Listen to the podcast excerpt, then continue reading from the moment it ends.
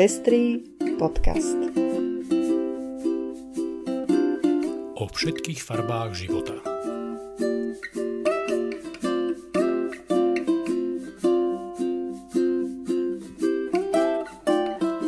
Štvrtom vydaní Pestrých správ prinášame správu z Thajska, kde sa črtá prijatie partnerstiev pre páry rovnakého pohľavia.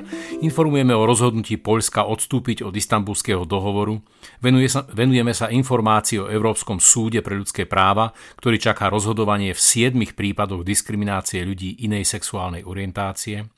Všimneme si dopad koronakrízy na rastúci počet hľadujúcich vo svete, spomenieme jednu milú aktivitu seniorov a senioriek v londýnskom opatrovateľskom domove, a povieme si aj o povzbudzujúcej správe pre LGBTI ľudí v Rwande.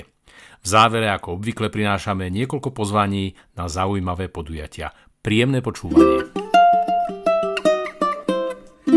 Thajsko je na najlepšej ceste, aby sa stalo prvou krajinou juhovýchodnej Ázie, ktorá uzákoní zväzky párov rovnakého pohľavia.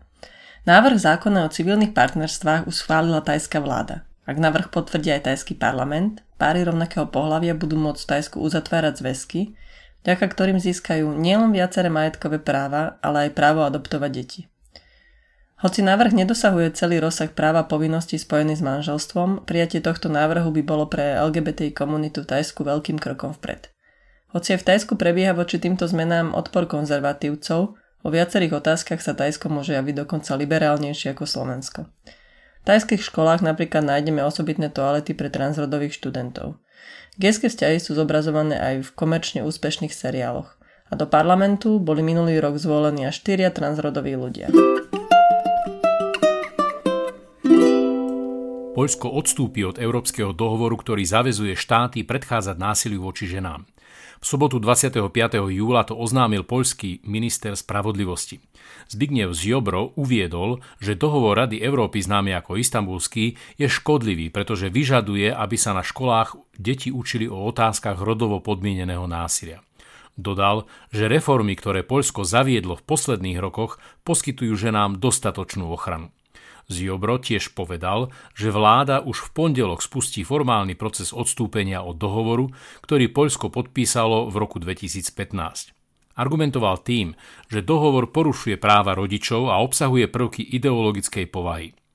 Vládnúca strana Právo a spravodlivosť a jej koaliční partnery sú úzko prepojení s katolickou cirkvou a vláda sa zaviazala podporovať hodnoty tradičnej rodiny.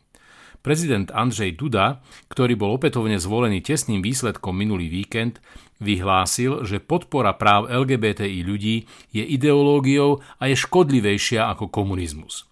V poľských mestách protestovali proti rozhodnutiu vlády tisíce ľudí, najmä žien.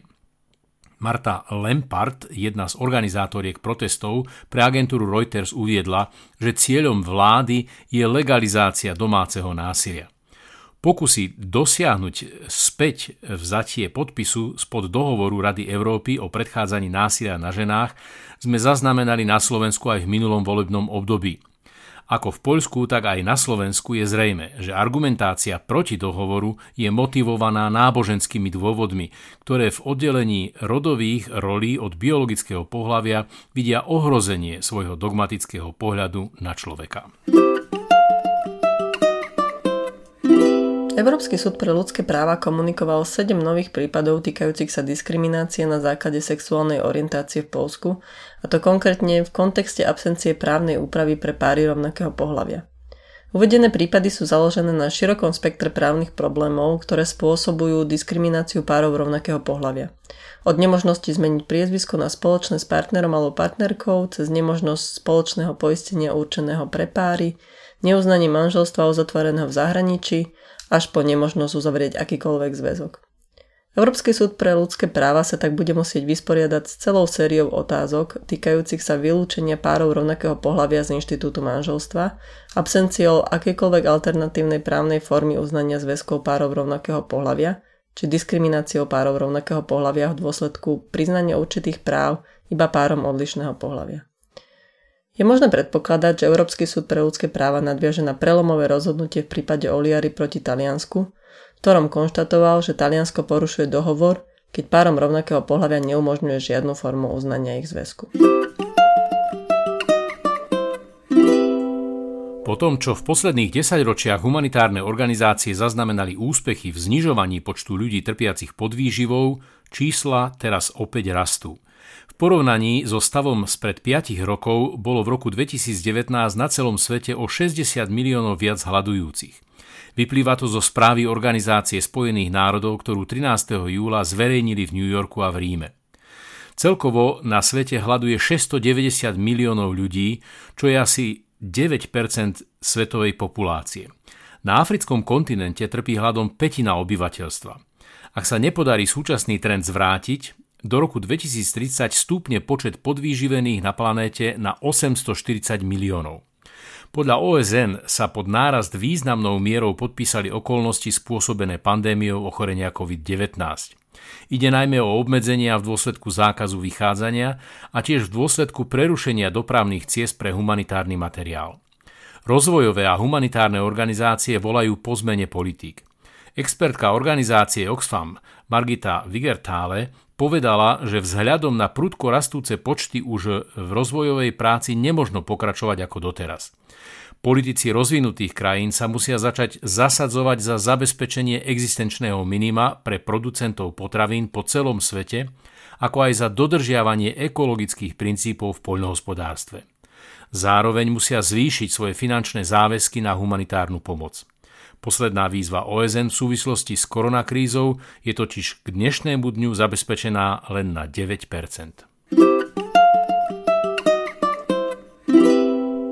A odo mňa ešte jedna milá správa z londýnskeho domova seniorov. Po niekoľkých mesiacoch karanténe sa seniori a seniorky v jednom z londýnskych domov pustili spolu so svojím koordinátorom do milej aktivity. Rozhodli sa vlastným stvárnením vytvoriť fotografické repliky obalov ikonických albumov ako napríklad London Calling on The Clash alebo Ellen Sane od Davida Bowieho. Jedným z hlavných cieľov projektu bolo ukázať, že opatrovateľské domy nemusia byť len smutným prostredím a to ani počas pandémie, uviedol koordinátor aktivít v zmienenom domove.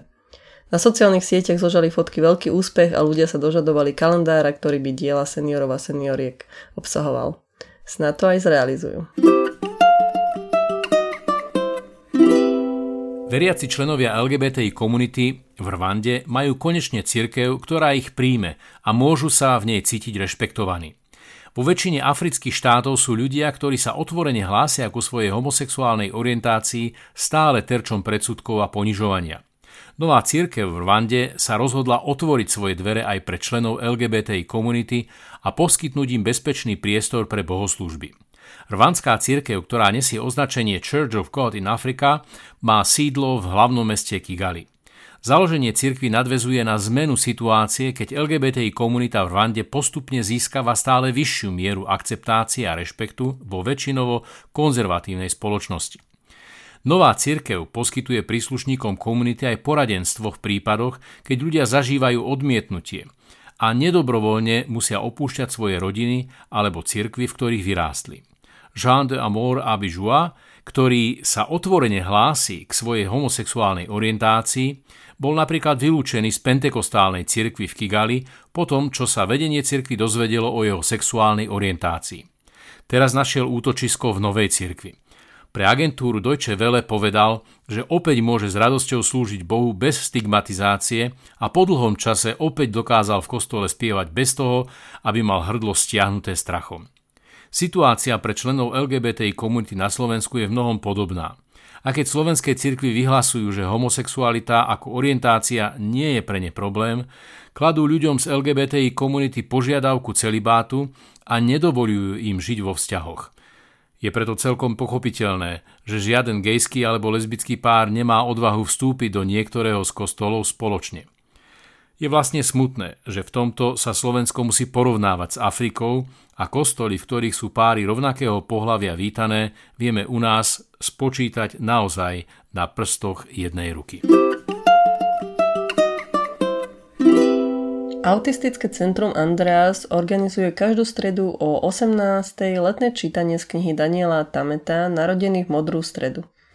Ide o autobiografickú knihu o živote mladého autistického muža, ktorý vládne nadpriemernými jazykovými a matematickými schopnosťami, no mnohé bežné životné situácie sú pre ňoho absolútne neprekonateľné.